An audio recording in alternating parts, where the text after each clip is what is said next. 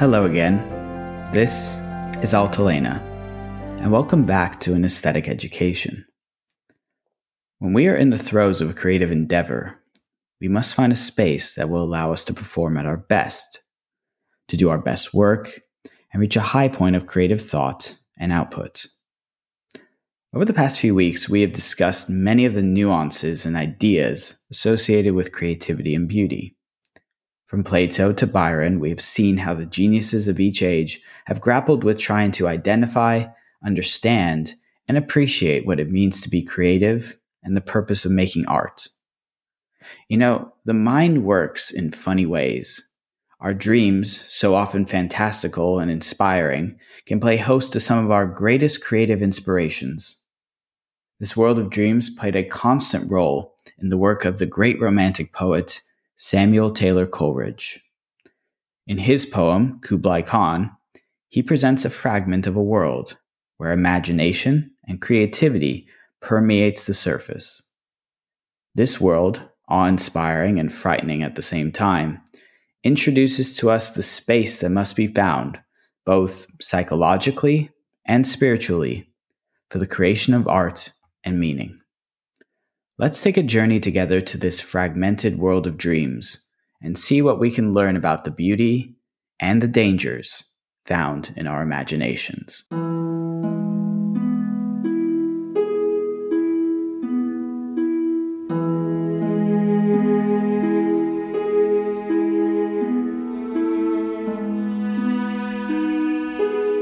Kubla Khan by Samuel Taylor Coleridge, or A Vision in a Dream a fragment. In Xanadu did Kubla Khan a stately pleasure dome decree, where Alph, the sacred river, ran through caverns measureless to man down to a sunless sea. So twice five miles of fertile ground with walls and towers were girdled round, and there were gardens bright with sinuous rills, where blossomed many an incense bearing tree and here were forests ancient as the hills, unfolding sunny spots of greenery. But oh, that deep romantic chasm which slanted down the green hill athwart a cedarn cover. A savage place, as holy and enchanted as ere beneath a waning moon was haunted by woman's wailing for her demon lover.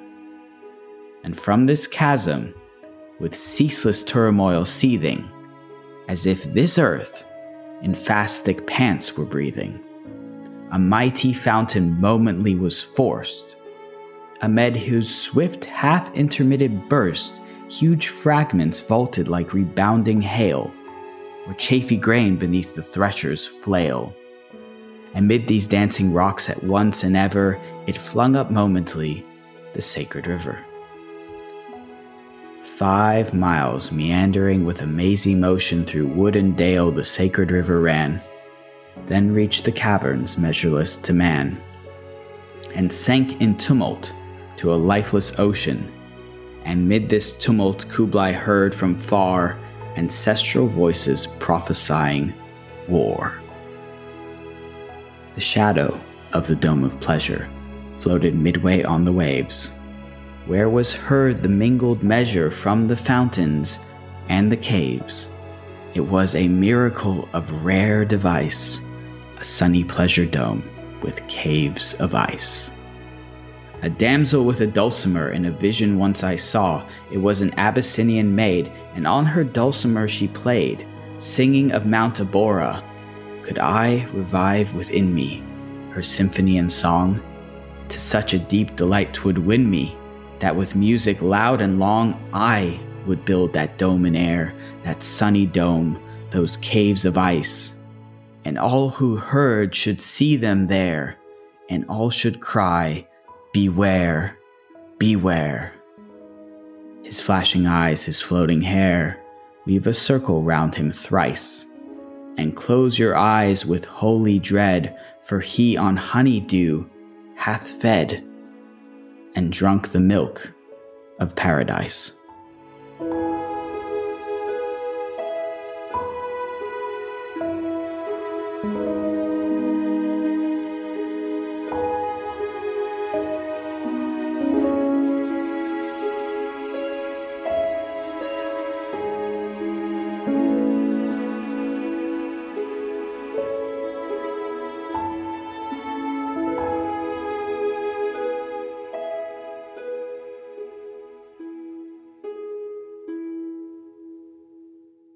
Within this fragment and dreamlike landscape, Coleridge takes us to the place of creative thought.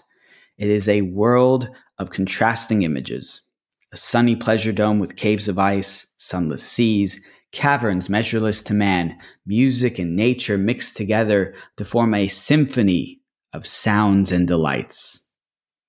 Yet, as readers, we have to ask ourselves where is this Xanadu that contains these strange wonders and creations? Where does the mind need to go in order to find it? To what depths do you need to be willing to push yourself in order to be creative? The vision that Coleridge shows us in this fragmented dream state is one of the powers of the imagination. To find this power, the poet must be able to withdraw themselves to a space separated from society. They can observe, they can comment, but they can never actively participate in the great actions of their times. Theirs is the role of the speaker of truth, highlighting the many different forces and elements that come together at the conflagration of humanity's wills. Coleridge says that if he could find that place, that space where imagination was free to be its most creative and reach its highest of heights, he too could create those magnificent things. He could be that speaker of truth, a poet. But for Coleridge, and many others like him, reaching that state of creative exertion requires additional help.